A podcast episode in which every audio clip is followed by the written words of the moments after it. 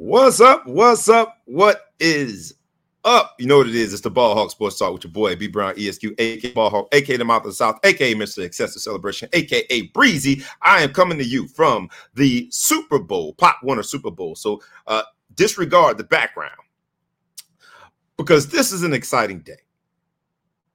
While yes, we are changing the time, it's not a morning slot, it's an afternoon slot. It's still an exciting day. The morning slot, to me, needed to be protected and reserved. The morning was all about Marcus Freeman and all about the news, the announcement of the day that Notre Dame has found its next head coach. The 30th head coach has been announced. His name is Marcus Freeman. He is a black man, 35 years old, and the defensive coordinator, and we're going to get into that. So that was the morning. But this afternoon is about the Ball Hawk Sports Talk. This week in the coaching carousel that has become college football has us in the Ball Hawk Sports Talk world discussing and describing to our listeners, our audience, what this whole college landscape is about.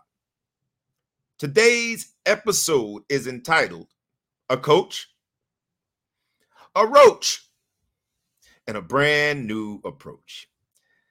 And I promise you we're not going to agree. I promise you we're going to disagree a lot. I promise you it's going to be some provocative comments made by maybe yours truly, maybe somebody else. This week, we're not going to have ETP. Elster producer is out making a whole bunch of big moves, and he wanted us to have space to really discuss this Notre Dame saga, really discuss this college football landscape with the college football playoffs and the impact of what's going to happen this week. You think that would be the focus, but all of the coaching moves this week has our focus squarely on a coach, a roach, and a brand new approach. So no further ado, let's go ahead and get started. It's the Ball Hawk Sports Talk. Fasten your seatbelt. It's going to be a good one. Let's go.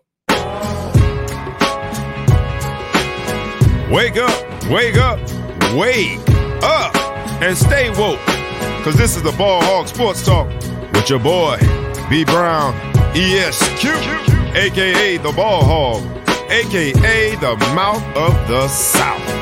This is the place where sports, business, and entertainment collide. And we're going to give it to you rough, rugged, and raw. So come get you a spoonful, like some grits with butter and salt. You know how we do it in the South, y'all. Make sure you do not get caught in your feelings. Strap on your seatbelt and enjoy the ride. Come on, let's go, go, go.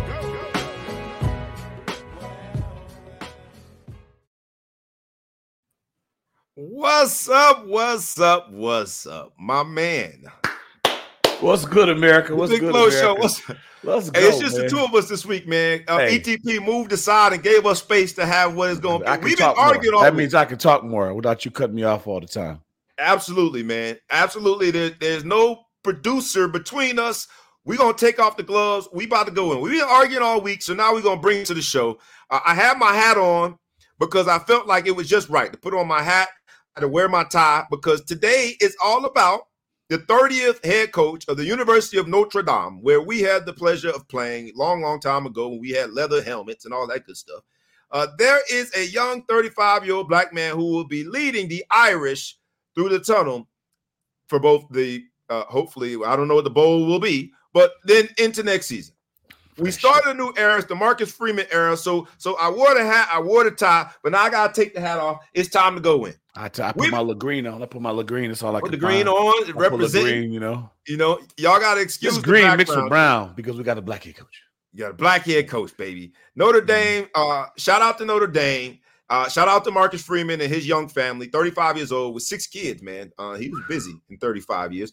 But comment for the green room. All right. 35 though, man. What were you doing at 35? You was not coaching a program like Notre Dame, right? At 35, we were still figuring it out. Hold on. I was coaching the Naperville Patriots, baby. We was doing championships. It wasn't quite a little different stage, but you know what I'm saying? It was real to me. You was coaching. I probably wasn't even coaching yet, quality though. I probably didn't start that until I was 37. That's when I started my youth football coaching career, 37. So 37. Freeman, you got it. I'll give it to you. Okay. Look, man, the fans were behind him. The former players behind him. Other coaches around the country behind him. But most importantly, his players. The players were, I think, the most vocal in wanting Marcus Freeman as their coach. And so I ask you, you know, because I saw the thing that was tweeted out today. And this is how you know it. This has been a real interesting week, man, because Jack Swarbrick never even had a Twitter account. I didn't realize that. He started Twitter basically this morning just to announce that they had their coach. And so today's episode, a coach, a roach, and a brand new approach. Jack Swarbrick wanted everybody, we found our coach.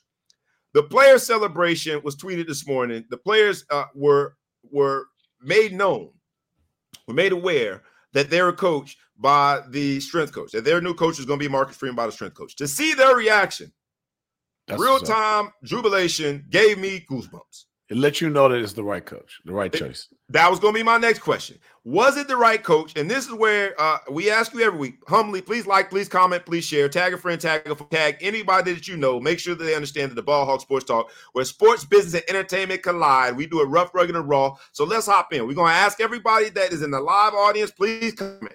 Like, let's go in, man. Did they hire the right coach? Now that we know that Marcus Freeman, it's official as of today. Today is a palindrome. 12/3/21, you know, a palindrome. Yeah. You like that, huh? On this day, 12/3/21, Marcus Freeman became the second black head coach of the University of Notre Dame football program. Did they hire the right person? Let's go. Yes. And so here's why I say yes. He's been there for a while, for a year. He's got an opportunity for a season. The coach, the kids have been playing there, and every kid, just about except the freshmen, have seen multiple coaches, seen them come and go. They all had his back, right? I haven't heard anybody who's come in contact with Marcus Freeman that does not speak very highly of him. And I think if it's kind of if you don't think he's the right coach, but you thought he was the right defensive coordinator, you got to think of the alternative when you say yes. So I say yes because if we don't hire Marcus Freeman, he's gone, right? So now we're out of we're trying to rebuild. Is that why you hire somebody? Because no. That's like saying if you don't marry this young lady, then she's gonna leave you. That ain't a reason to give the rest of your life and devote. It is if she got that through thickness and health, through better or worse sickness and whatever poor and rich. I'm not gonna say that it's the reason to hire him, but when you start thinking about the totality of the situation is. We have offense. We've had a great season, 11-1. Some people y'all got to disregard the kids in the background. I'm down. You out here doing things. That's okay. As long as they don't put you in a headlock, that's unacceptable. If they put you in a headlock, I gotta call timeout. But we have a defensive coordinator that we're happy with. Would you agree with that? Yes. You hear me? Yep. We have an offensive coordinator that we were happy with. Would you agree with that? I would agree with that. So you hire Marcus Freeman. Nothing changes from what it did last week. We're the same team. We just missed the head coach that arguably people wish that he gave up more control and was just a general manager. Right. So if we're happy with this 11-1 season that we had, we're happy with everything but one game that we had last year where we didn't have Freeman as D coordinator. Right. And you don't want that to change as opposed to getting a brand new offensive coordinator, brand new defensive coordinator. I'm not going to say it's a lesser of two evils because that would be a complete disservice to him. Right. But I'm going along the lines of there's a lot less risk in making Freeman the head coach than there is trying to see if I think everyone, the consensus is that Fickell was going to be the big target, right? So if we could get Fickell, if we could get Campbell, potentially, because that's the other group, I'm glad they ain't going to go after Fitzgerald because we got things to do, right? So he's going to stay with us over here. But if we were to get those two, you don't really know what comes with it.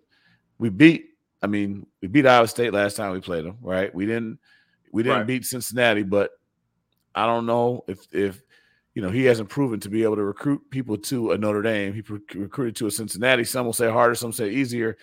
I'm going to say I don't know those kids, so I'm not going to try to say that they're not academically as talented, but I'm just going to say that maybe they're not, but maybe they are. Who knows? We don't soon. You know, it has to be said. So we got to test drive this coach before we hired him as a coach. And he's been getting better and better. You know, in the beginning of the season, the jury was still kind of out. But as these people understand, we hold people to very few points. So I think we had the last several weeks, he's been lights out. The defense has been second to none. They had 3 weeks of scoreless performances to shutouts. Mm-hmm. And then, you know, up until about the third quarter, Stanford, they were shut out. So we've had defensive performances that have been off the charts. At the end of the day, right, Notre Dame, and I agree that they hired the right coach. I think they hired the right coach. I think you had to do it. I thought that they were going to hire somebody a little bit more off the beaten path. I thought they were going to hold on and for a little while. But the landscape of college football has changed such that you couldn't do it, right? And so Jack Swarbrick and his press conference, we're going to get to other press conferences here very soon because there's a Brian Kelly press conference that I got to talk about. Brian Kelly from the South. Brian Kelly from Louisiana. You know his kinfolk is from Louisiana by way of Boston, Massachusetts. From the boo. But in that press conference, when Jack Swarbrick basically said that each coaching search is different. You have to evaluate the circumstances at that moment. And the search has to be gauged on what's going on at the moment. And then you look at where we've been over the last several years, give credit to Brian Kelly and staff, but most importantly to the kids, the young men that played, that strapped up and went out there and risked life and limb in order to get the record that they had. A public shameless plug for the young men, because all week I've heard people describe the success as Brian Kelly's success. So I give a shameless plug for the young men. But when I heard him say that, I started to think maybe Marcus Freeman has a shot. I'm happy to see that he got the opportunity. I do think that they hired the right person. So Notre Dame, Fighting Irish, we got ourselves a coach. I'll be remiss if I didn't at least bring this up because I see a lot of people in the chat. Some of our live audience, people that I have gone back and forth with over the years, people in my neighborhood, people, family members, folks that look like me. Black folk have held Notre Dame under fire for a long time based on what they did or did not do for Tyrone Willingham. Does this absolve Notre Dame from that? And will people let it go? Because, I Notre Dame, while I was proud that they hired Tyrone Willingham, during a time when black coaches weren't getting an opportunity, they hired Tyrone Willingham. Willingham got fired abruptly, cut his contract short. First coach ever at Notre Dame for that to happen. The black community, rightly so, myself included, the black community, when I say black community, that does not mean exclusively non-Notre Dame folk. There were a bunch of Notre Dame folk, black folk, that were upset, up in arms. I happened to be in law school at the time, and I remember that the black community on campus was very vocal. I was very proud of those young people saying that, look, we're going to wear a black eye for this because we should. Does this hire sort of wipe that away? Before we get into, because we're talking about a coach. We about to get into a road soon. Does this absolve Notre Dame from the guilty sin of doing what they had never done before, prematurely firing a coach mid-contract, and that coach happens to have been the first black coach they ever hired? I'm going to say this, and I do not pull any punches. I don't sugarcoat anything for Notre Dame. I hold them to the fire. I criticize them anytime they need criticism. I think that the Willingham situation, they got it wrong, but they had the intentions that they had was a temptation that was very difficult to pass up. They didn't fire Tyrone Willingham because of firing Willingham. They fired him because they thought they could get Urban Meyer when he was the hottest coach out. And they couldn't hire Urban Meyer without firing Willingham. Now, the arrogance of Notre Dame came through because they thought, I'm going to get rid of him. I'm going to bring in Urban Meyer because Urban Meyer had the Lou Holtz clause in his contract that said, I can leave here without any payment for Notre Dame. And we went in there arrogantly and tried to offer him a book of coops and a 6-pack of beer, and he went to Florida. 2 packs of sugar gum. Sugar gum. A pack of Twizzlers. You know, a fun dip. Year supply of fun dip. And Bob Davey came in and hated and said, don't go here. Go to Florida. You can win there quicker. And he left. So we had egg on our face. But I don't think it had anything to do with Willingham. I think it had everything to do with the fact that we had the hottest coach, which, let's be honest, Meyer is one of the best college coaches that we've ever seen. If you think about it, he's had success everywhere he's gone. He's been undefeated everywhere he's gone in at least a season. He's won multiple national championships. So you have to give him credit to being something.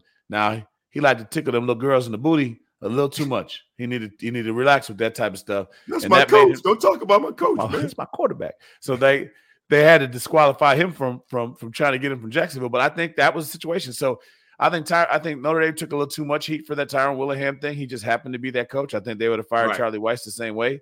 But I'm going to say that it does absolve them from their – I mean, you got to move forward, right? It's been a very, very long time since Willingham was the coach. Multiple – at least two ADs later, right? At least two ADs later. Two ADs later from Tyrone? Yeah. No. Swarbrick been there all the time? Wasn't that the other dude that got there when that happened? Yeah. No. I don't remember. That's a great question. Swarbrick was there. I was a part of a transition. Kevin White was there when I was in law school. So I think Kevin White was the one who had him. It might have been under Kevin White's tenure. That's a great question. I digress. Google it, Parnell. But anyway, so at the end of the day, we got to move forward because the move that Notre Dame did to get to hire Freeman is very unprecedented at a major college like that it is. I can't think of another school, and you can't either, where a black assistant coach. And you know, we're on the Mount Rushmore of college football programs. We're in the top. We're gonna get into that. I don't know. I don't know because I mean, look, my man Dan Orlowski, that was a name drop. I happen to know, but he does a good job on ESPN. I sent him a text when he and Marcus Spears got into this argument about Notre Dame versus LSU as a job. So we're gonna talk about that. I think it's a Mount Rushmore, but we gotta ask the audience. We gotta have that analysis. But you know, if the audience doesn't think that Notre Dame is a Mount Rushmore football program, we probably need to get a better audience because there's no question we are a Mount Rushmore program. Anyone who hates Notre Dame still agrees we are a Mount Rushmore program. So maybe Mount Rushmore is going to be more than the amount of heads that you want to say. You know what I mean? But we are the cream of the crop program name wherever. Name another one that has had an assistant black coach that got promoted. If they would have gave the job to Tommy Rees, the whole country would be screaming what? White privilege, right? Never give a brother a chance like that. Never do something like that. Dude has only been a coordinator for a couple years at a major. This is his first Power 5 school that he's been a coordinator at, and he got the job after 1 year. Got to give Notre Dame. We got to do that. We're gonna hate on him for Willingham. Show me another school. I agree with you. We've now agreed twice. So we got to get into something that we don't agree about. Because I did see a lot of my friends who are and I'm eventually going to have to go tell these kids to stop running up this dog. We can't hear it. We can't hear it. You cannot hear them? No. All right, great. But I saw some of my friends, man, people who I think are near and dear to my heart, people from family, friends, a lot from Fort Lauderdale, but not really want to give Notre Dame credit. The same people that gave Notre Dame heat, rightfully so, for firing Tyrone Willingham. It's like, not a big deal. They hire Marcus Freeman at 35 years old. With no head coach experience. And he has a program that potentially could be in the college football playoffs, not next year, but this season. He's handed the keys next week to the kingdom. 2 days on Sunday. Sunday. 2 days. He could be coaching a college. He could have a national championship within, arguably if he makes the playoffs, we could debate that. You got to be in it to win it. Could have a national championship within the first 2 months of becoming a head coach. Now, I'm all for holding Notre Dame accountable for the Tyrone Willingham saga. The truth of the matter is people with deep pockets, very few people that are in very powerful positions, I think, made that decision, and the influence in which they had, I think, was unfortunately, it revealed itself in an ugly way. So, but I think they should get credit. So that's a coach, Marcus Freeman. Shout out to you, man. I think he's a good brother. I can't wait to see what he's able to do, not only with the bowl game. Hopefully, it is a playoff game, but going there for it. Now we got to get into this debate over Roach, because there are some that argue that Brian Kelly's exit, the fact that it happened prior to, not only prior to the selection Sunday, but prior to the Tuesday of the penultimate. College penultimate, yeah, that's it. I only graduated Notre Dame. I never went to graduate school. But it He could have waited 2 days. And at least in the penultimate selection. Use it in a sentence other than what you just did. I need help. Second to last. How about that? You could just add a few more words. You really feel I'll unfriend you on Facebook for doing stuff like that. Right. Using a word like that was second to last. Second to last works just as bad. Ah, way better. Second to last. So in the second to last, he could have waited 2 days and it would have not had any impact on the second to last college football playoff ranking. But yet he did it when he did it. There are people that have called that move. Not only that move, but Lincoln Riley. When he decided to leave, when you got an OU program that prior to the Oklahoma State loss was also in the running for a college football playoff seat. And now they're moving to the SEC. You got people saying that Brian Kelly's exit, and the way he did it, makes him a roach. Lincoln Riley's, people don't question as much the way he did it, but the decision itself makes him a roach. They're running from, in Lincoln Riley's case, they say he's running from the SEC. In Brian Kelly's case, they said that he ran away from his own players. He ran away from the responsibility and the obligation to win at a big program like Notre Dame. And now people have sort of turned a blind eye to his lack of competitiveness. The last three coaches that have coached at LSU have won a national championship, so I understand why it's a position that he would want to go and take. But to be in the running the last several years, it seems interesting that he would then, in his first press conference, say he wanted to coach the best talent. He wanted to have the best resources. He has to say that. We can't get over that. Let's get over it, but let's talk about it. I can't say let's just not talk about it. I'm glad you brought up the comparison between Lincoln Riley and between Brian Kelly. Well, let's go one at a time. Let's go Brian Kelly then. I want to do it as a comparison. If you bear with me, I want to do it as a comparison. Oh, got it. Lincoln Riley left after a loss, right? After he ain't make it, I'm up out. Start to wonder, were you distracted? Obviously, they didn't offer him the contract on Saturday night. So were you distracted? Were you thinking about other things, doing whatever? He left. Now it seems like the program is in shambles, right? They've had decommitments. They've had a bunch of people now that are going. The number 5-star running back this morning switched from USC or from OU to USC. There's a quarterback, a 23 quarterback that's the number one quarterback in the nation. He decommitted already. So they've already had 5 decommitments since I've been paying attention. So right. 6 now with this running back. I don't know how many went to USC. I feel like he strangled them and he left them high and dry, scrambling, and OU doesn't know what to do. I think people say Brian Kelly left the wrong way. I argue that he could not have left a better way than he did. And here's my argument. Why is that? He gave us 5 10-win seasons in a row.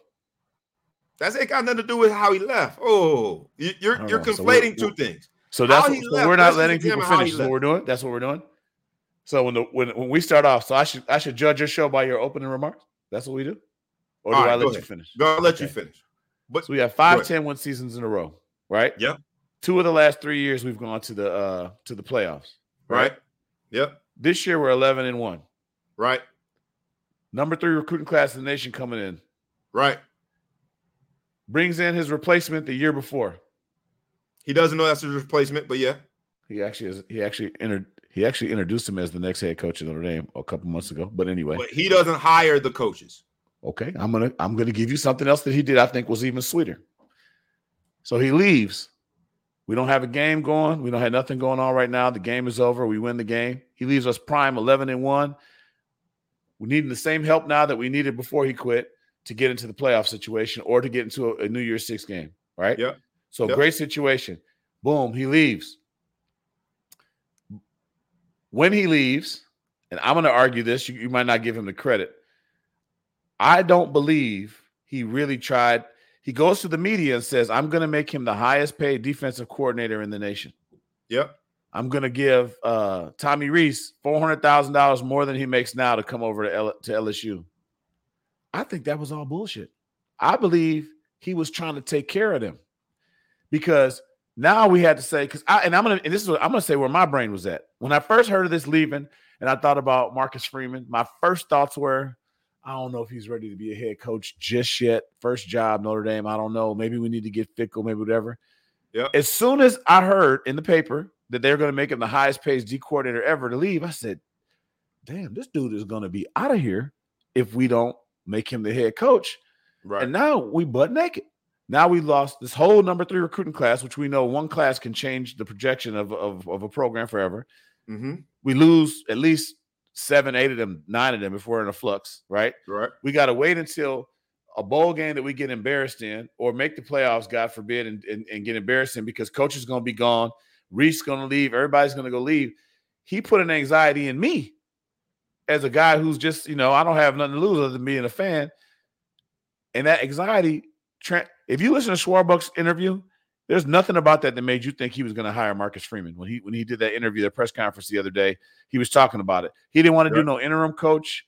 He said if he did do an interim coach, that person wouldn't be considered for the head coach job. They're going to take their time. They're going to do this.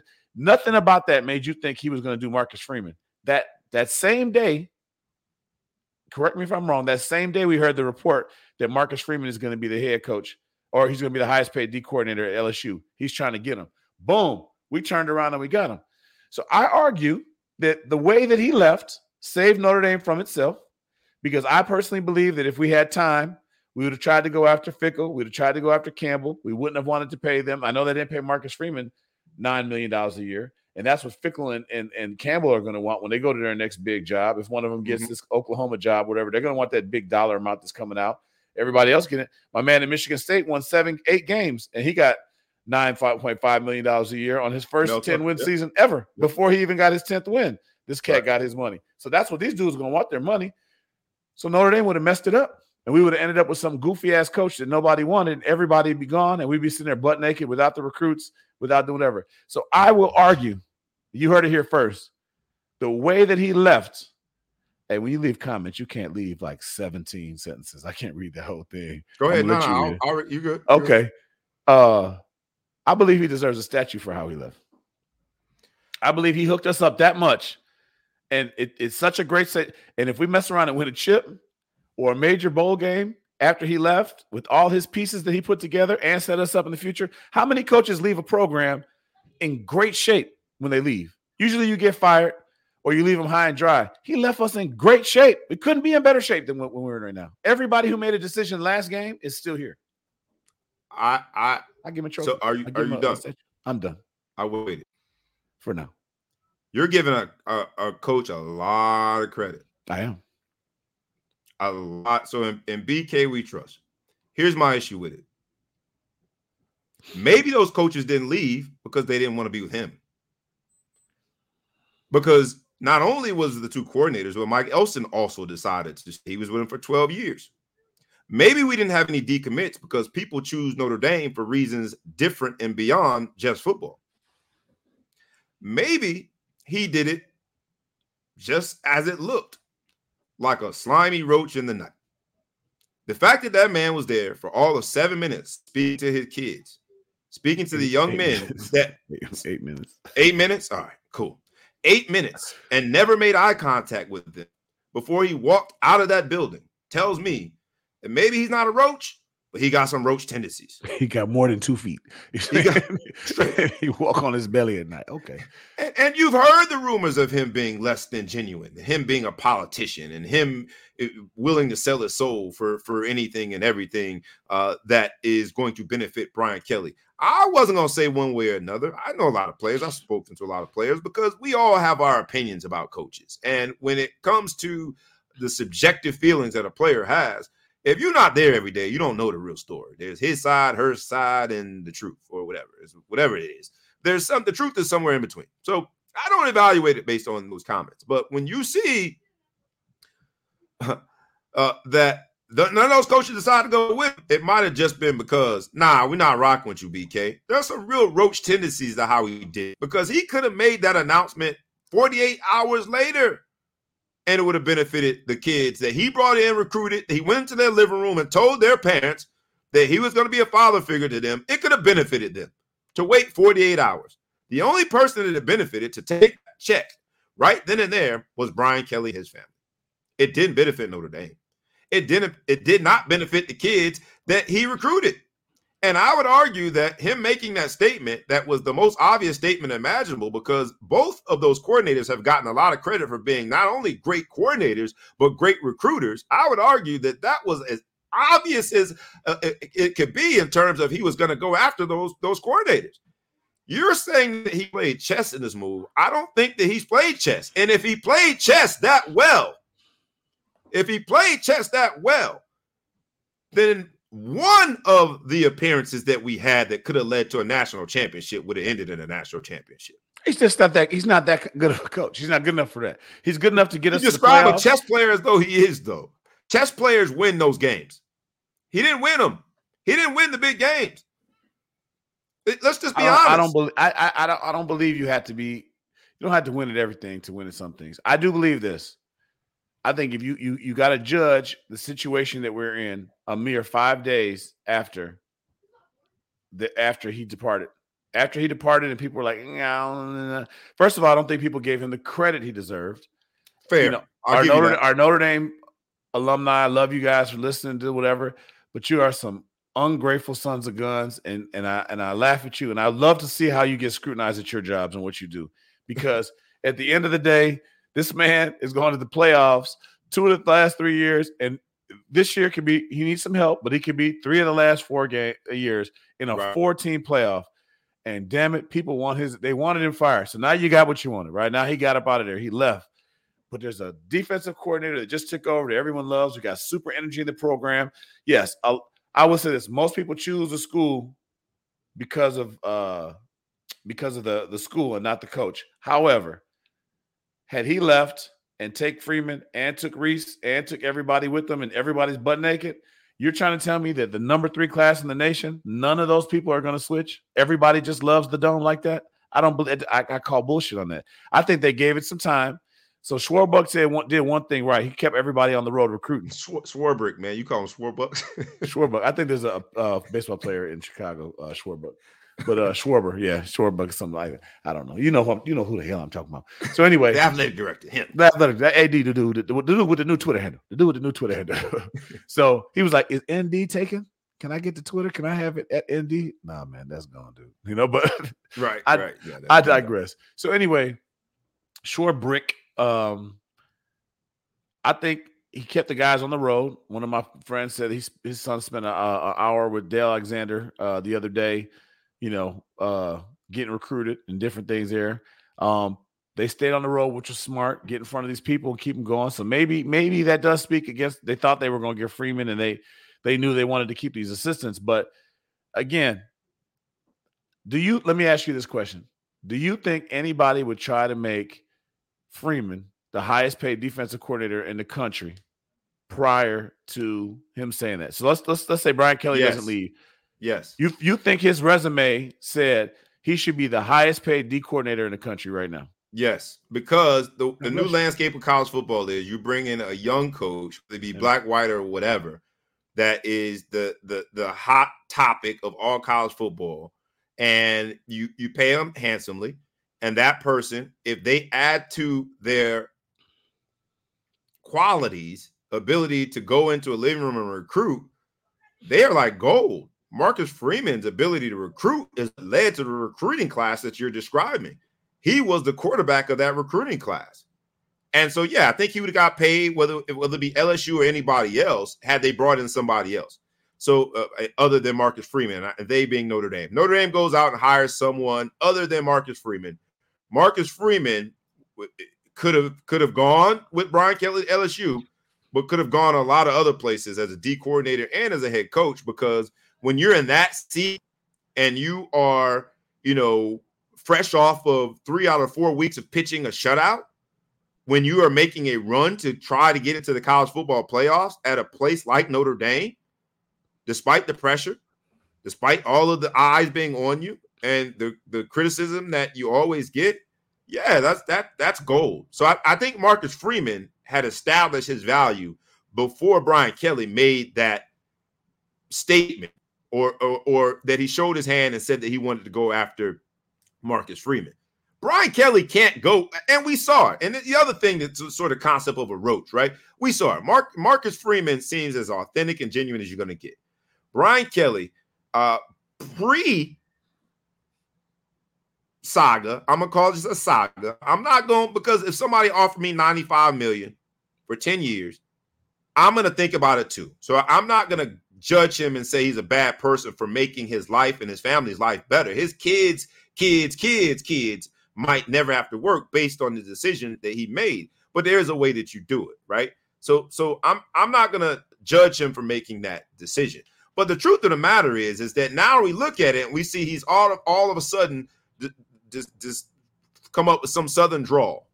Now he's from the Bayou, right? All of a sudden, you know, he goes in and tells people that I wanted to coach the best talent in the country. And what's the guy's name? That's bad. From ESPN, went to Texas. The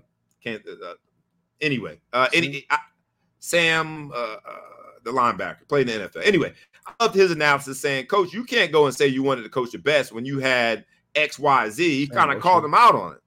Acho, yeah, Sam Acho. So I love that he called him out on it, but Brian Kelly. Now creating and mastering a Southern Louisiana drawl. Brian Kelly telling these people that I want to coach the best and I needed a new challenge. What other challenge do you need other than Notre Dame? He got to say that. And Brian Kelly. You know what I'm saying? You walk into my house, you got to tell me my ribs was dry. I made ribs last night. They was kind of dry.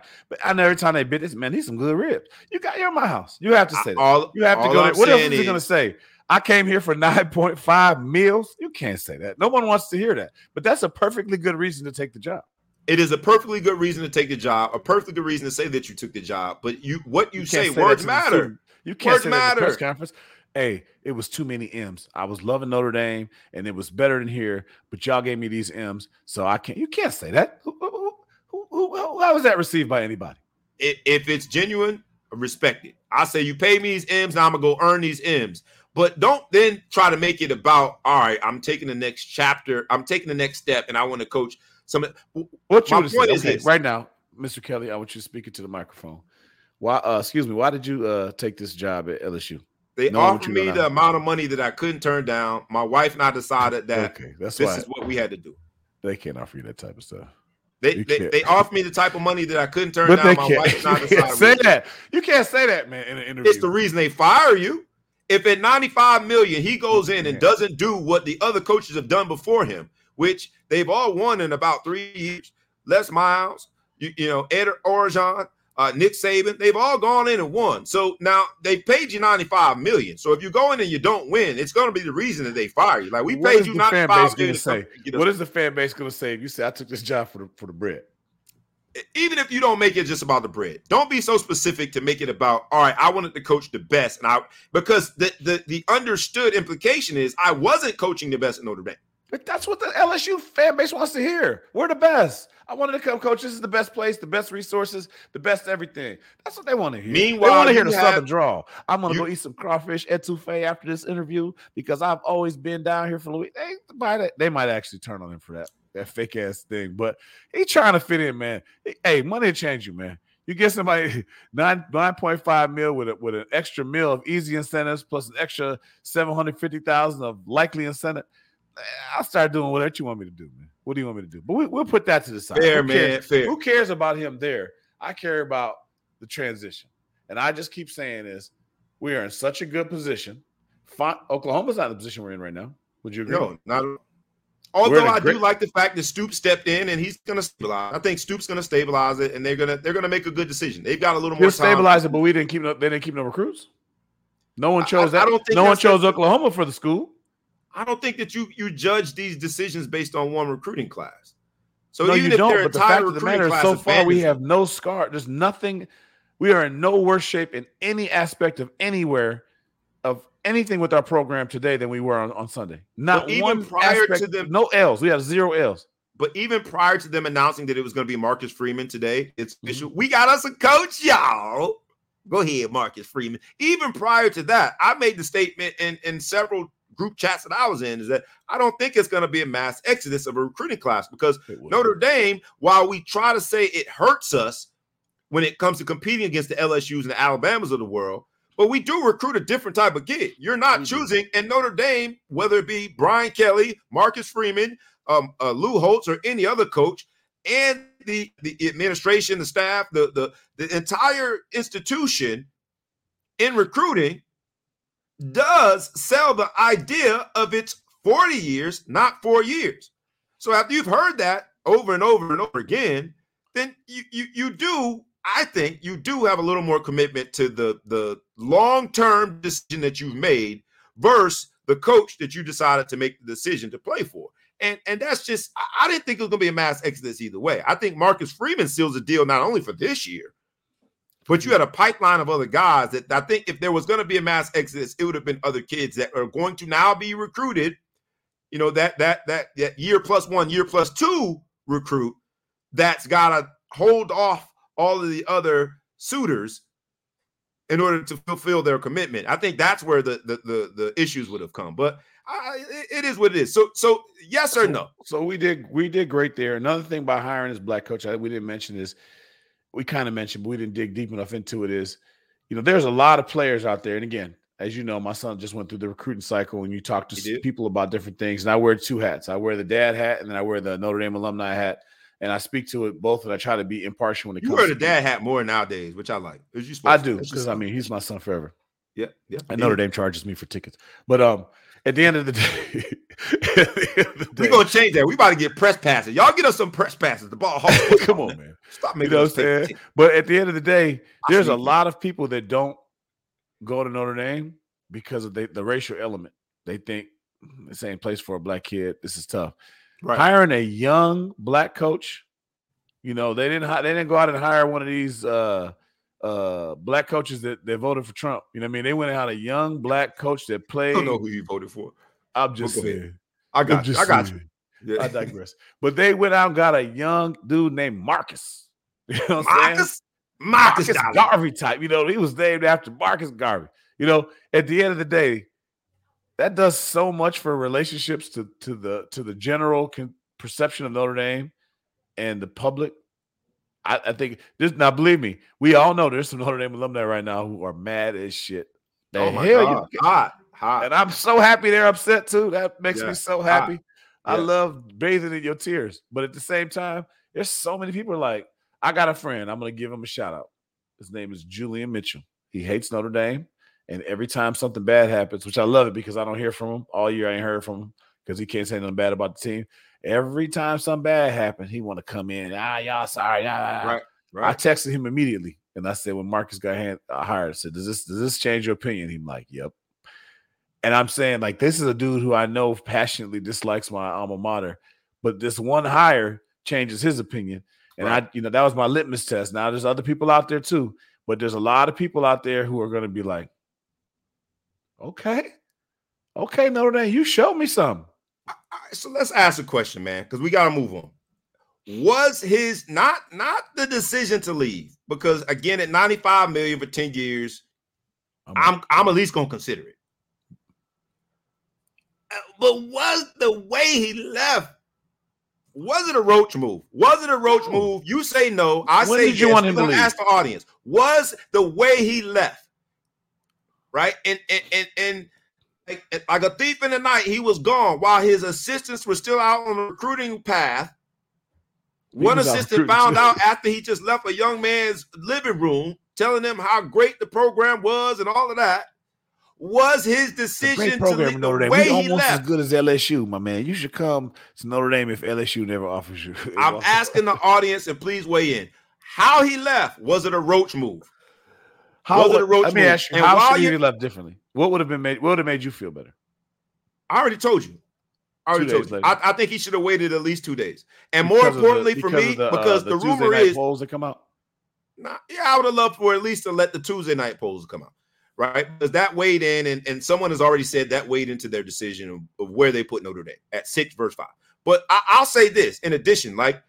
I get it. The college landscape has changed, and we're going to get to that because the early signing period means he's got to go out and recruit for his next team. But the way I would have liked him to do it It ain't have to be public. You know, there have been rumors that Lincoln Riley had already gone to his team and let him know that he was seriously considering other opportunities. So the first people that heard that he was seriously considering opportunities are the same young men that he had recruited, the same young men that had committed not only the institution, but the coach had left their homes, wherever they're from, Fort Lauderdale, Florida, Chicago, Illinois, and decided to commit to Lincoln Riley. Those are the first people that he let know that he was seriously considering opportunities. I think that both the reputation that precedes Coach Kelly and some of the things that I've heard from players. Now, you got to remember, you know, get your $95 million. And for everybody out there, and this is how we're going to transition, for everybody out there that has a son that plays college football, high school football, that's thinking about college football, you got to understand this is capitalism. Get yours because they're going to get theirs, right? I had a nephew that I helped transition to Notre Dame for a year. Everybody knows about. He was probably the first ever real grad transfer to play at Notre Dame. Real meaning he had offers, he had options. He decided to go to Notre Dame on a full scholarship, got his business degree. So I got a little more insight to the locker room and how the players feel about him, right? And he did okay and played in the NFL. He got what he needed out of it. Has a master's degree from Notre Dame, a business degree. He's doing very well. He got what he needed to get out of it. It was a two-way street. But I also got some insight from players, how they feel about him. And I think that not necessarily my nephew per se, but other people in that era think that he was just a politician the whole time, man. He really had no love for the institution or love for the players. And if that's your reputation, and then this is how you leave, yeah, man, you got a little bit of a roach stench on you, man. You smell like Raid, bro. The light came on and you went to showing exactly who you were. You got to scrambling, huh? He got to scrambling. He got on up out of there. I would have liked him for at least to wait another day. I would have liked for him at least to have told the players that, hey, man, I'm seriously considering this. I would have liked for him in his, you know, you send those guys a text and say, I'm sorry you had to hear this way. I'll meet you at 7:00 in the morning. Man, let them sleep. You met them for 8 minutes to clear your own conscience. Don't make them go through a therapy class just because you can't sleep at night.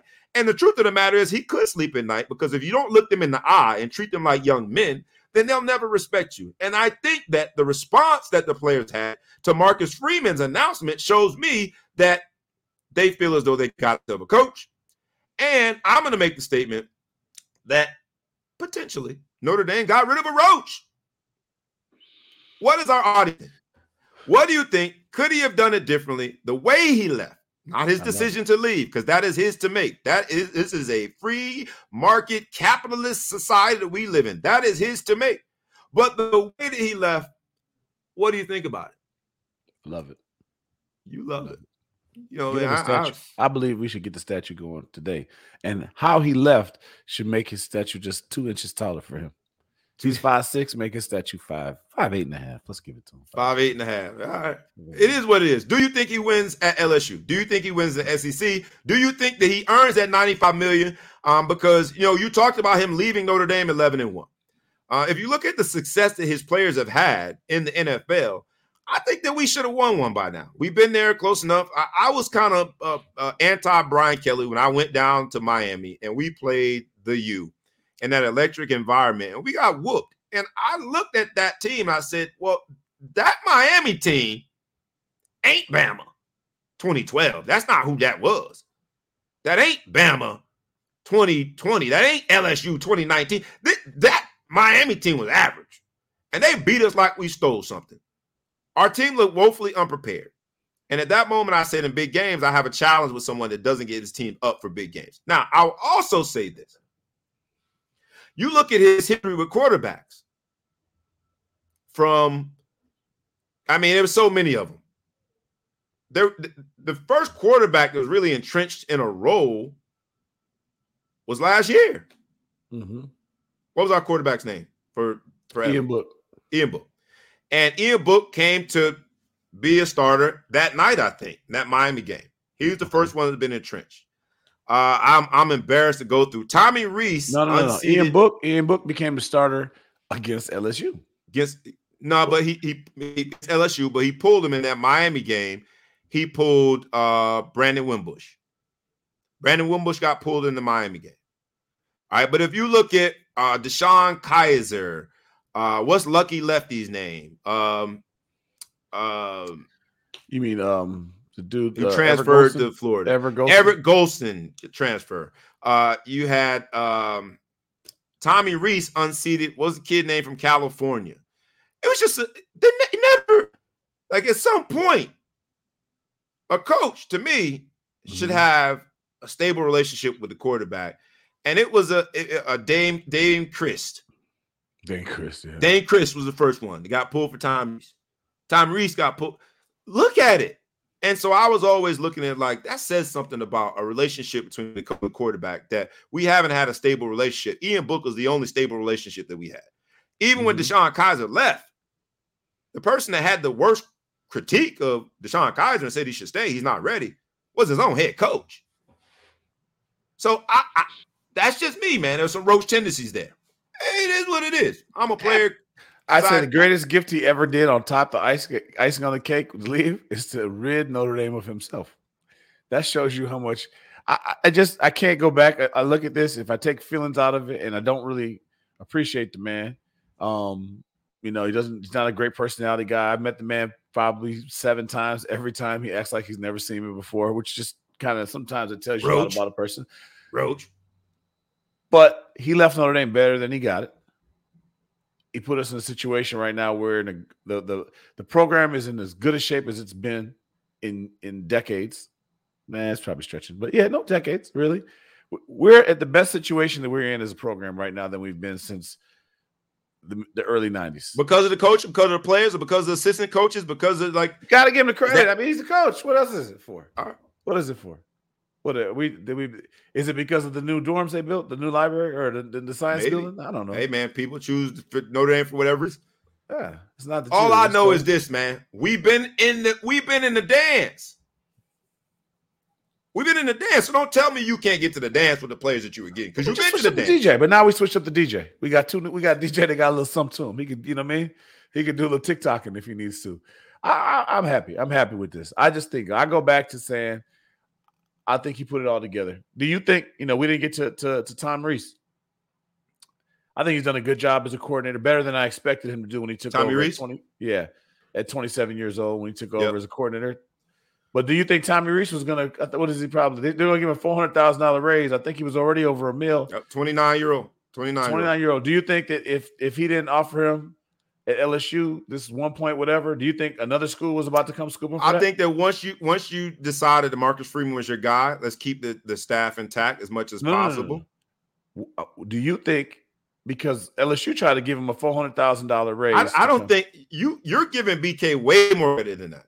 I think that that people do that. Agents report that, hey man, we're getting interest here for the price to go up, but Jack Swarbrick is. He's danced this dance before. He's been through this before. He understands the implications of the decision that he's making. And look, say what you want about Jack Swarbrick. I don't think that influences his decision whatsoever.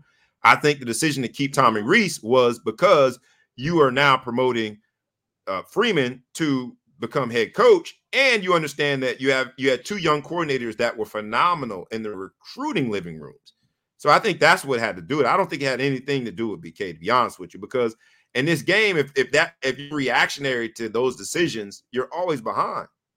And look, man, I don't give BK that much credit when it comes to those decisions, but I hear you. I understand the point that you're making. So anybody else? Let me see. We got to go to the comments and see who thought that it was a little bit of a roach tendency. Let's see. All right. See, this is the part where I doing both the commentary. Let's see this. I like this one. My man, what's up, dog? Juan William Jackson says, Notre Dame didn't have the best players. You're so biased right now. I don't know which game he's talking about. Have the best players against whom? I don't think you need to win with the best players. I think he's saying in comparison to LSU, he's saying LSU, he wants to go with the best talent. And Notre Dame does not have the best talent. I think that's subjective because if all you need, look, and I'm gonna compare it to Pop Warner because there's a lot of people call me, like, hey man, you should bring your son over here. We got a dynasty all-star team. If all you need, or if it requires you a prerequisite to winning, you gotta have the best players. You ain't no coach. You are, as my boy, my best friend in the whole wide world, my dog Reem dubs it. You a coach. Fake ass coach. Cincinnati didn't have better players than us this year. No one would argue that Cincinnati has better players than us, but they went on the road and won a game that they needed to win. You can't rely on just having the best players to win the big games. We've been there several times, and unfortunately, we haven't performed well. So if we're going to give Coach Kelly credit, which he should, for what he did as a coach, putting us in the position that we're in as a program, we also got to, hold him to the standard of he didn't win those games. He just didn't win those games. Nick Saban, while he does have a lot of times, a lot of the best players, he not always. He's won without having the best players. It is what it is. And not having the best players in when we're talking about college coaches is a part of your job description. You got to recruit or hire coaches that can recruit. The standard that Notre Dame is, and Marcus Spears and others, Stephen A. Smith. Here's where I'm gonna go ahead and I'm gonna say it, man. Because if we are saying that the only way you can win is to take kids that don't perform as well academically, then we are part of the problem. We are. Marcus Spears, I get it. He's an LSU guy. If we believe the numbers that have come out, 80% of the people that play in the NFL end up broke. My college roommate is running his own real estate fund right now. Football is going to end for you one day. It will. Some quicker than others.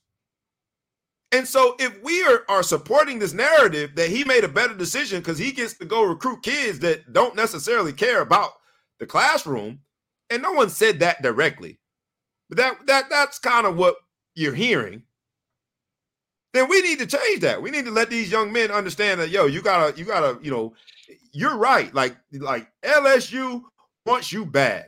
You go in and make sure you get the most out of the situation, not only from a name, image, and likeness deal, not only making sure you get the best dorm, but you make sure they educate you, man. You gotta do that. At the end of the day, I do think it's too over-blanketing of a statement. We try to say, it's not like LSU's full of dummies, right? Not at all. They have kids that are academically engaged, which is why those kids should be – it's like saying, oh, man, all cops not bad. But the good cops got to make sure that they call the bad ones out. So if there are academically engaged kids at these schools, stop that. I'm serious about my schoolwork. Stop acting like him coming here means that he gets to go recruit the dummy. Because I ain't no dummy. No, but here's the thing is, he can recruit everybody he recruited at Notre Dame plus. That's really what they're saying ultimately is there's no limitations. But, the SEC does have some. You can't be a Prop 40. I don't even think they use the term Prop 40 anymore. You can't be a Prop 48. You got to be a qualifier. But you can be a 2.0 and a 17 and probably get in. I think whatever the minimum is, you can get in there. You can't do that at Notre Dame. So there's no academic people at Notre Dame. True. You can't be too smart to go to LSU. You can't be like, oh, man, your grade's too good. There's no way you can. So that's all. I think that's all that really says, but it comes across as you got 85 dummies on scholarship. I think that would be completely terrible to say that. For example, Myron Rowe, who went to Florida State at a time when people were referring to it as Fickell University. Myron Rowe was a Rhodes Scholar. The man's a brain surgeon now, doing great things, helped out with the COVID pandemic. He's an example of what student-athletes should be. And he went to Florida State. Celebrate it more, and let's document that. I just think that when the narrative is pushed by those who are in a position in the media space that it's an upgrade because he can now recruit what potentially could be described as a downgrade academically candidate. Mm-hmm. Nah, man, let's change this narrative because these kids need to understand that this is your one opportunity to make the most out of this capitalistic situation. They want you. You want an education. Let's do it. You want an opportunity to go to the NFL. Let's do it. Let's make sure that they educate you while you're there. Because when you're on, Notre Dame made me pay for the lottery. I got some help and they took care of me. So I ain't complaining.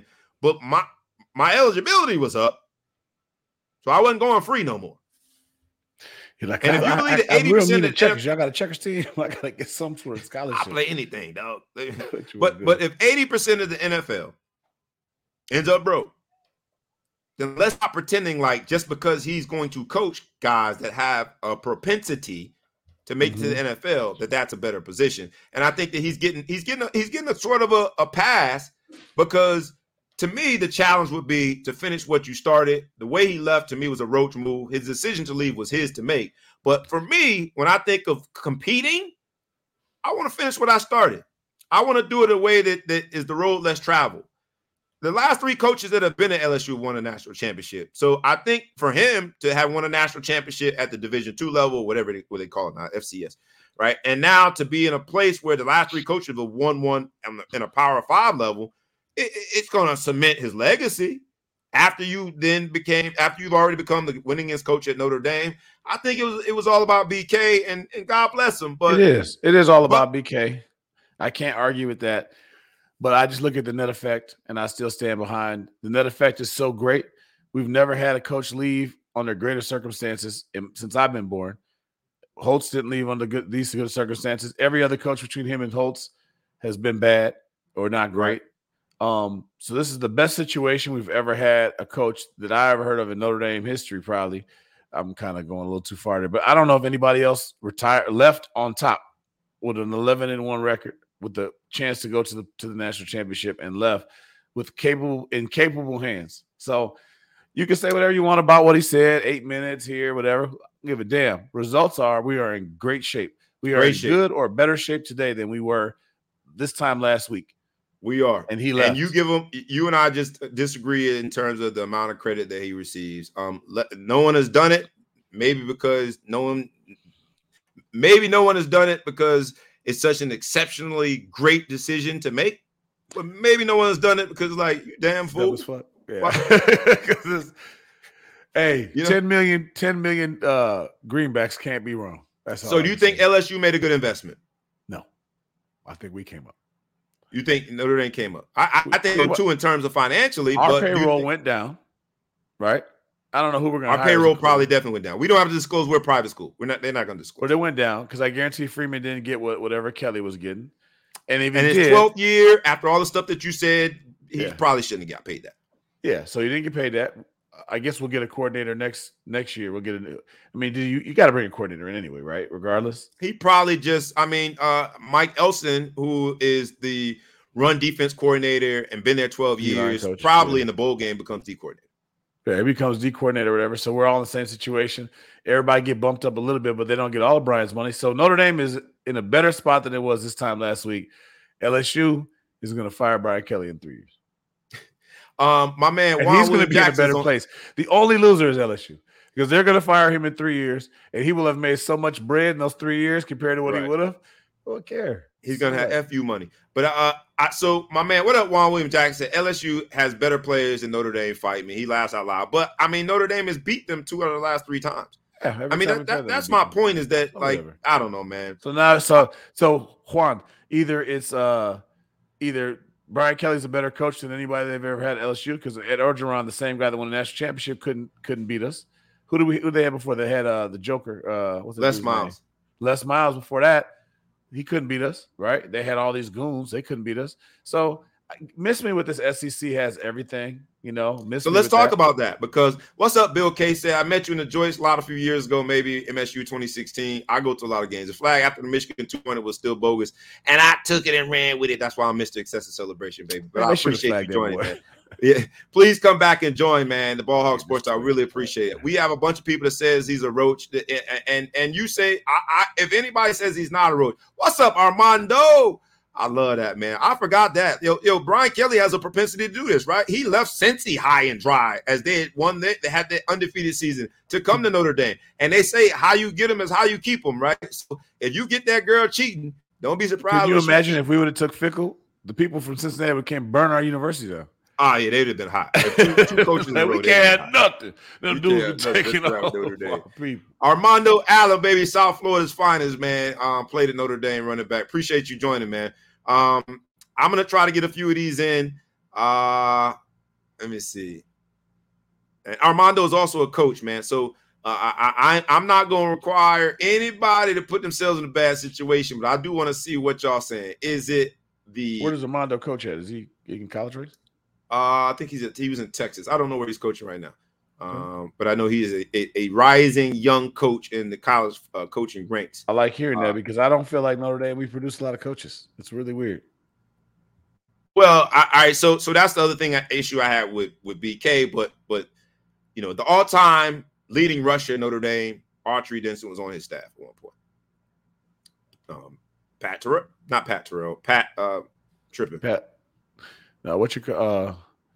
not a coach there. We had I'm sure the defensive back coach. He played with you. I know. Good friend of mine. Texted him last week, and I still can't remember his name. It's such a good friend.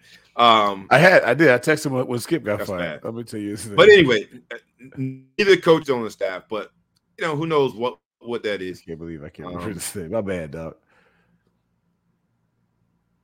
Yeah, I wanted to call him Pat Terrell so bad, but that's not his name. Pat Terrell, he's in Chi-Town. Jeff Burris. I'm not talking about Jeff Burris. I'm not talking about Jeff Burris. Jeff Burris. But I'm not. Oh, you're thinking about you're talking about your boy. Jeff Burris was here. You're talking about I never played Todd Lyght. Todd Lyght. That's what I was talking about. Todd Lyght. I'm cool off coaching. I left. He left coaching after coaching. Malik Zaire was the quarterback I couldn't think of. Thank you for these comments, y'all. Everett Golson was ruined by Kelly. You know, we'll see, man. I love all this, man. A ruiner. He is a quarterback ruiner.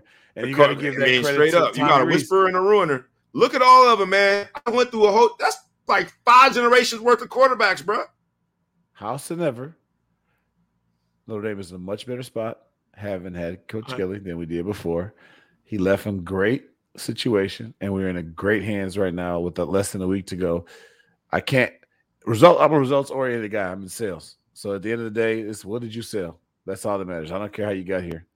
The same people, so my man Juan William Jackson says, and this is what's funny to me, because I say the same people who are mad at Notre Dame for firing Tyrone Willingham aren't giving Notre Dame credit for giving this young brother an opportunity. Whatever. My man, this is a good bruh right here, like really good bruh from South Florida, loving to death. Well, he says Brian Kelly is a good coach. It's Bobby and others saying he isn't, laugh out loud, but he was not going to win a national championship at Notre Dame. Here's my thing. The same people who said that said, I don't want to see him in the college football playoffs. So every time they get there, they get blown out. Well, then how good of a coach was he if you were good enough to get there but then get blown out? Like everybody else. So here's the thing I can't let you say. 80% of the first-round games, maybe 90%, has been a blowout. True. We got blown out. True. The last time we got blown out, Alabama got blown out by more points than we did. Right. So stop putting that on Brian Kelly. He just hasn't had his turn. That's the only thing. He doesn't get his turn to win. He hasn't done that, but no, most people haven't. There has only been a few coaches that won a national championship in the last 10 years. So stop. He's still a good coach. What's up, my man? Kevin Holtz is in the building, man. Yo, it's really good to see everybody out here. Todd Lyght was who I was talking about. I appreciate it. I had these old moments, and I got a chance to kick it with Todd Lyght in the Pittsburgh game. All right, so we got to get to Lincoln Riley. Kevin Lou's son? Yes. Yeah, good brother. Okay, very Kevin, good brother, man. Appreciate you supporting the show. Please like, comment, share, tag a friend, tag a foe, tag anybody you know. Please subscribe in the podcast world. All right, Lincoln Riley. He also bolted and went to USC. That deal was sweet, though. And until the roach of all roach moves, I'm calling it, you saying a very smart business move, you're calling it, until Brian Kelly does that, that was the story of all college football. And so let's talk about both Lincoln Riley leaving and this new concept, right? A brand new roach, because the transfer portal only allows you one free transfer. You can't just move around. You still can grad transfer too. You can grad transfer. All right. So, you know, is this just a new thing? It's a mass exodus. It's a transient world. People can go where they want to go. I just don't know. Like, I'm not feeling it. Lincoln Riley had, I think, the keys to the kingdom too. He was only 5 years in. He had built what I thought was a very, very powerful program. And he decided to bolt and go to USC. And people are saying that was genius. He ain't got nobody else to compete with because it's the Pac-12. He's definitely going to run the South when it comes to the Pac-12. I mean, all he got to do is every once in a while contend with Oregon. This was a great move. He's going to have you know, the recruiting on lock. And like, are we celebrating people running from the competition? That's what we doing. Ain't that a roach? When you turn the light on and people scatter, ain't that a roach? They played it. No. He didn't want to go play in the SEC. He ran from it. And we're celebrating it? Listen, your job is to go find a situation where you can win and where you can make an impact. I think Oklahoma has done great. They're right. They're like just like Notre Dame. They've been doing good all the time. They get to the playoffs, they get pistol whipped, do whatever. So they've been in the same situation. I think that they joined the SEC because they thought that was the better conference to give them a chance. They were losing some people that they couldn't get because they didn't want to play in. And I think as a father of an athlete, the Big 12, I kind of looked at that as like, that's like the conference I never really wanted to consider. You know, they don't play no defense, so my son get a bunch of touchdowns. But it just seems, And then, but you go to USC. USC is on that Mount Rushmore with us, right? They had the most draft picks. I mean, let's be fair, right? We're on Mount Rushmore. Let's call Mount Rushmore college programs right now. So we're biased. We say Notre Dame. Mount Rushmore's only four, USC. Right? Mount Rushmore's only four. I'm gonna give Mount Rushmore more like five. You're gonna go five. All right, you're gonna put an extra head. I think Mount Rushmore's four. All right, but go ahead. Yeah, you're gonna put five. So Notre Dame, Bama, USC, Michigan. Who did I displace that was wrong? Mount Rushmore. Now we're not talking about. So you're saying all time because I mean Clemson's not there. Clemson. All right, so I was gonna say Clemson. Johnny come lately. But if you put them on there and don't put LSU on there, LSU's won three championships to our zero in the last 3 decades. I think they're hot now, and I think that they've been their program has been in one season they were better than us, but every other season they have not been better than us. And since Kelly's been there, I say every other season. That's a stretch. But we beat them 2 times in the bowl game. We both made the same bowl game. We beat them. They won the championship, and they fired the dude 2 years later. They were going to fire him before he won the championship. So he got lucky and got a grip of people and a good offensive coordinator. In 1 year, he won champion. But Ed Orgeron was on his way out and knew it. Urban Meyer even sold him out and said that on TV. He's like, man, they were going to get us until your boy came over and saved us. You know? So they – SEC lacks good coaching. So anyway, Brian Kelly's not going to be any worse than the coaches that they have. You haven't mentioned a single Florida school. You didn't say Miami, Florida State, or Florida. You don't think they're in the Mount Rushmore? Maybe Miami. You haven't named any of them. Florida State, Miami, or Florida. Florida State and Florida definitely not. And you put USC on there before Florida State, Florida, and Miami? Yeah. Mount Rushmore? Yeah. I hate to say this out loud. You're making me give these people too much credit on the air. What's up, Shane? I get you. I appreciate you, Shane. He's a South Florida boy. He's from your neck of the woods. I can't remember. Okay. He went to high school. Shout out to South Florida. He lives up here now, though. He done figured it out. Moved up to Chicago. Shout out to Shane Ellison. All need to go back home. Anyway, so but hold on. Matter of fact, St. Thomas Aquinas tonight in the semifinals against Gainesville Bulldogs. I wish Shane I could get down there. Post your high school. He's from right where you're from. Oh yeah. Yeah, he is. You tell me that. You asked about my high school? I'm from the illustrious St. Thomas Aquinas, greater Florida area. As opposed to the St. Thomas Aquinas from Chicago or from what? Well, you had to put all that descriptions. But my bad. I interrupted. You were talking about USC. Go ahead. USC until last year had the most people in the history of in the NFL from USC. They got all kind of national championships and all kind of Heismans, whatever. They might Rushmore. So you got to give them the thing over Oklahoma. Over Oklahoma. So he left one Mount Rushmore program for another? That's a roach. So, because you don't like LeBron either. I forgot. I love LeBron, and there were 4 years of LeBron's career that I absolutely love when he played for my Miami Heat. Other than that, I could do without him. Yeah. I could do without him. So you got Michigan. You didn't put Ohio State in there. I messed that up. You didn't put Penn State in there. I take Penn State out. They disqualified themselves when they joined the Big Ten. They was cool when they before that. But Ohio State should have been in there. I messed that up. Anybody else listening, I want you guys to name what is the Mount Rushmore of top college football programs. And if USC ain't on there, do we call Lincoln Riley a roach? You got this program to where you I hope where you thought it should be. You're a young coach. The recruiting is going great.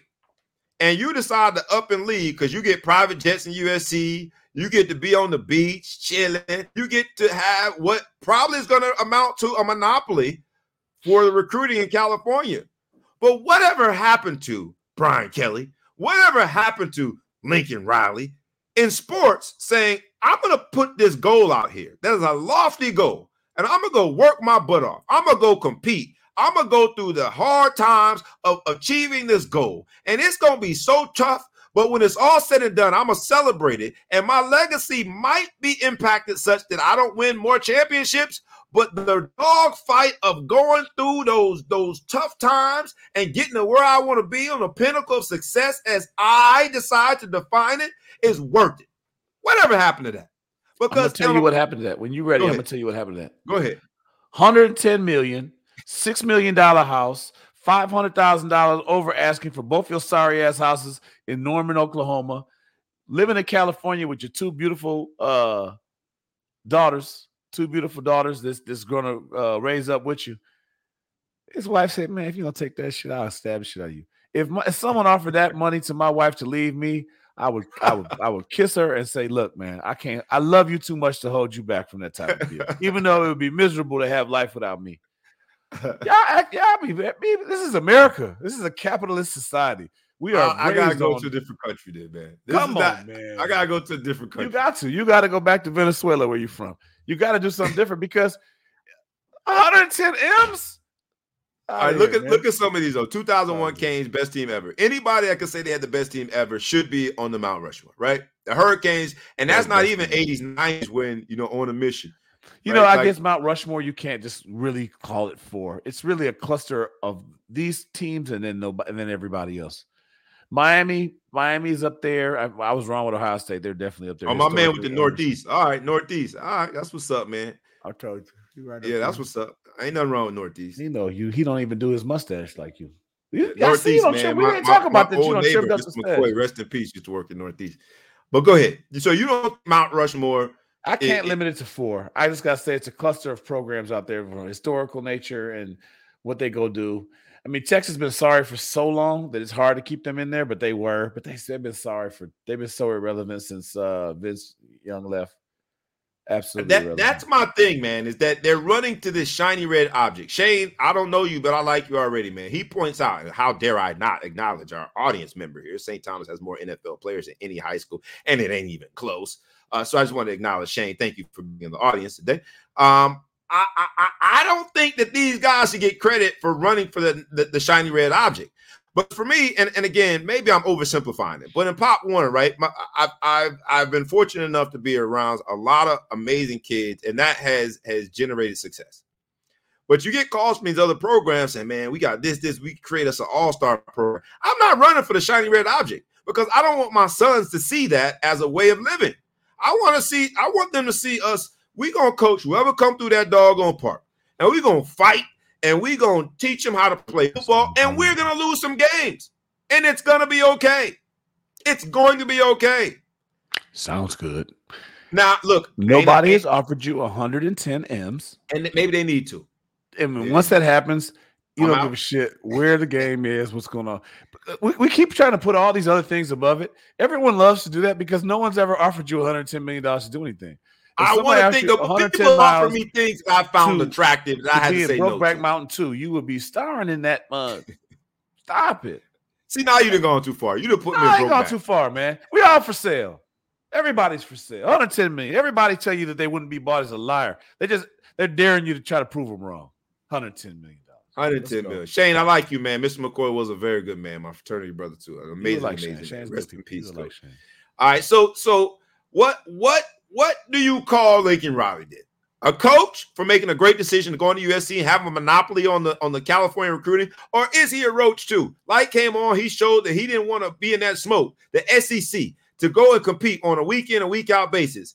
Because Lincoln Riley had done it earlier in the week and everyone said he was afraid of the smoke, he was really the reason why people gave Brian Kelly a pat on the back and say, man, he ran towards the smoke. He went to the SEC and coached LSU. I think both moves were roach moves. Can't listen to y'all when y'all talk about this money. Y'all keep acting like the money not there. I can't take it anymore. I can't take it. So you think it's all about the money? I can't take it.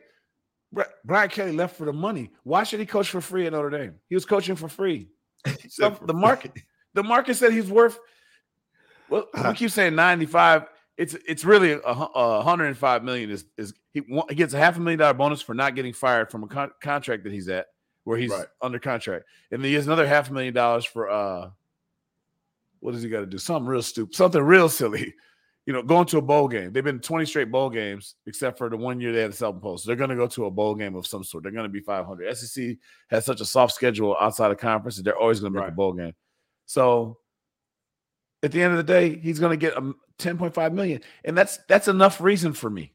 That's enough. Why should he stay at Notre Dame? He's not from there. He didn't go to Notre Dame. Why should he give it? Why? I love Notre Dame, but I don't know why they think they should get a discount. They got the second biggest endowment in the world. Why should they get a discount?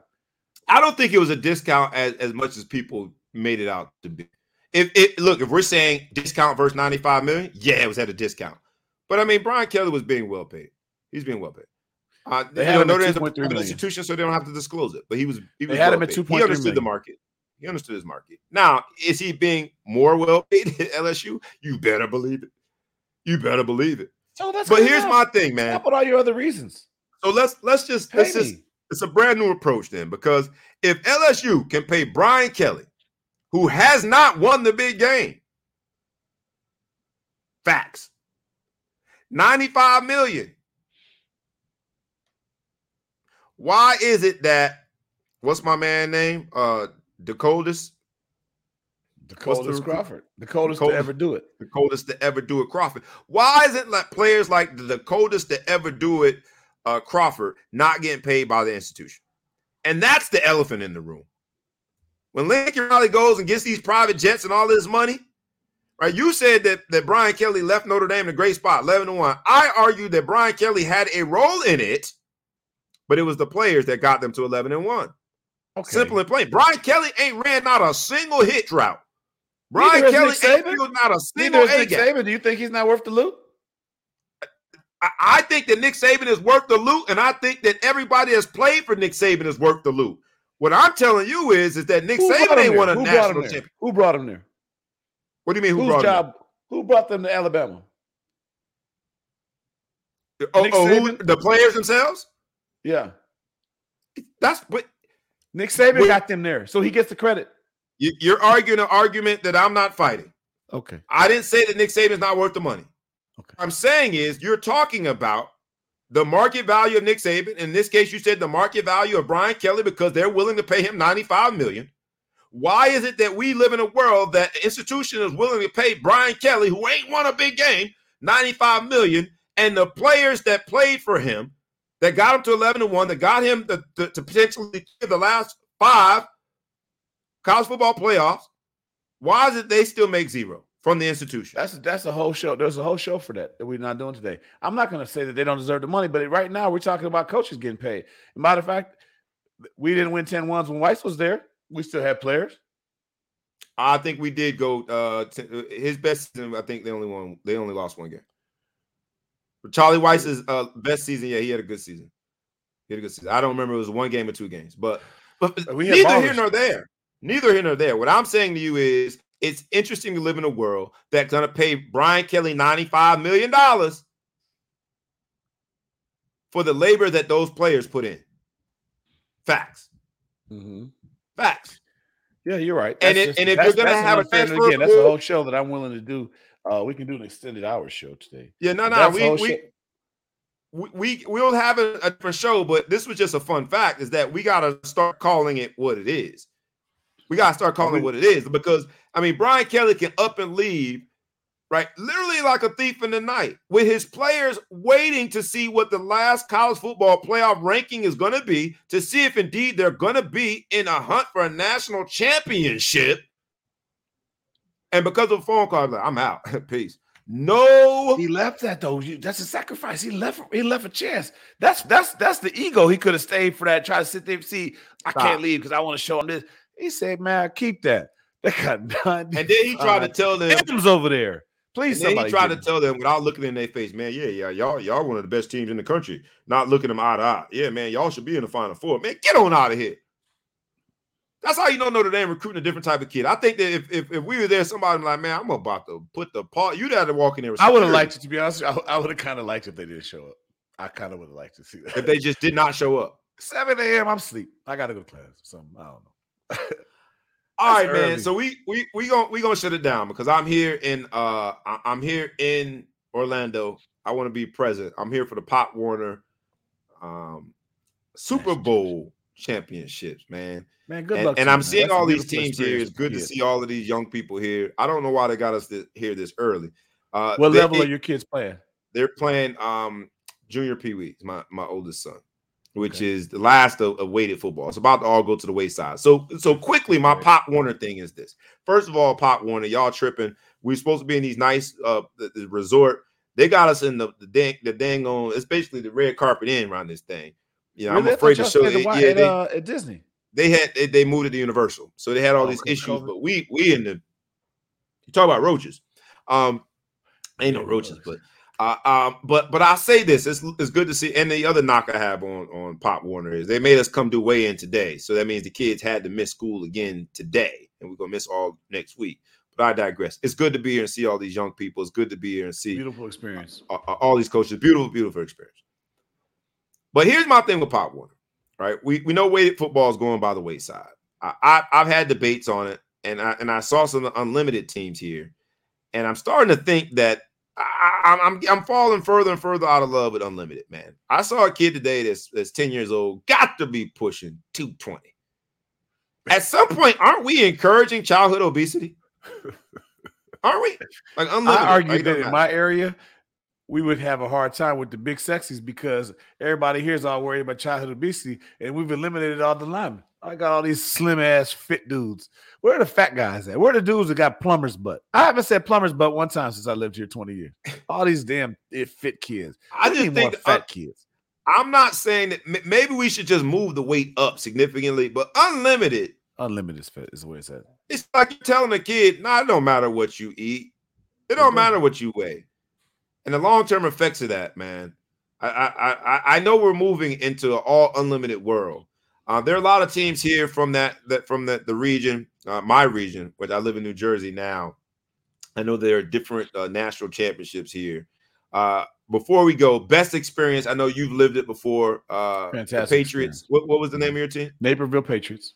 And you guys won a championship or made it. Most winningest program in the country ever.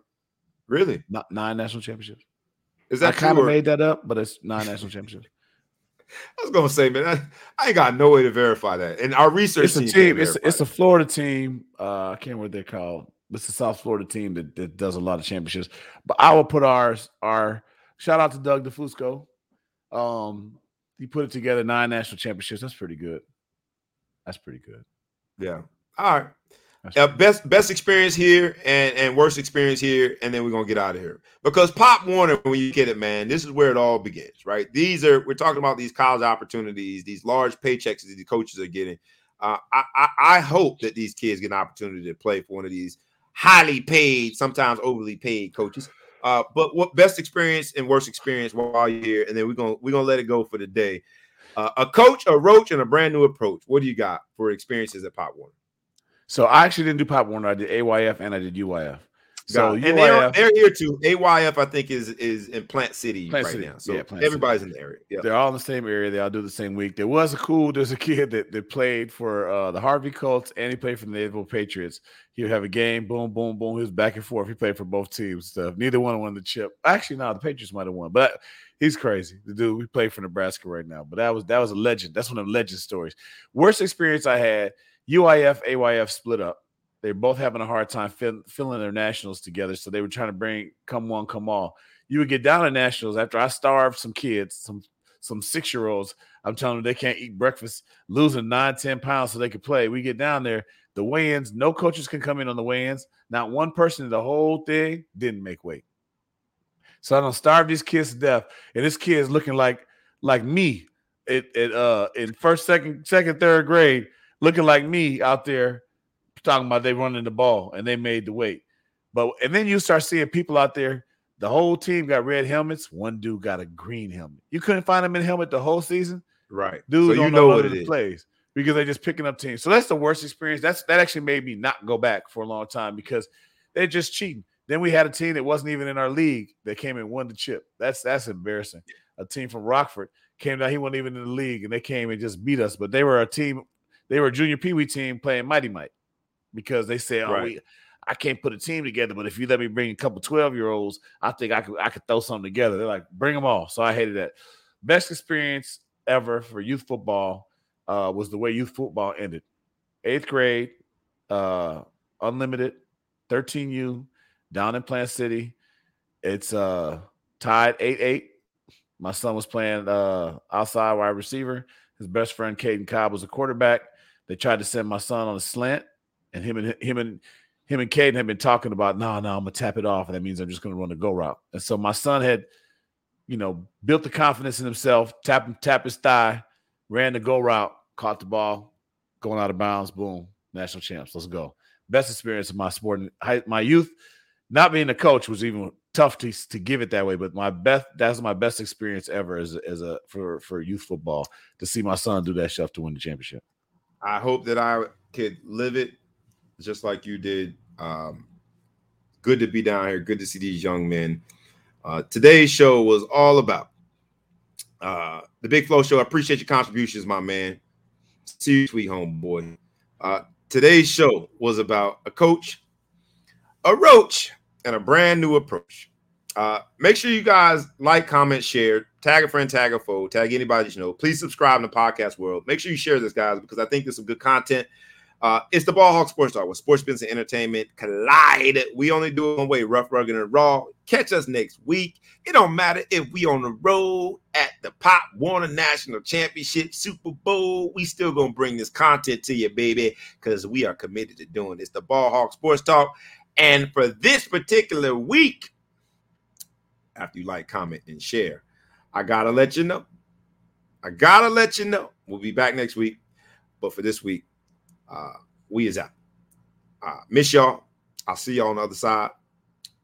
A coach, a roach, and a brand new approach. Keep on commenting, y'all. I want to see if y'all think it was a roach move. I'll holler at y'all. Be good. We is out. Peace.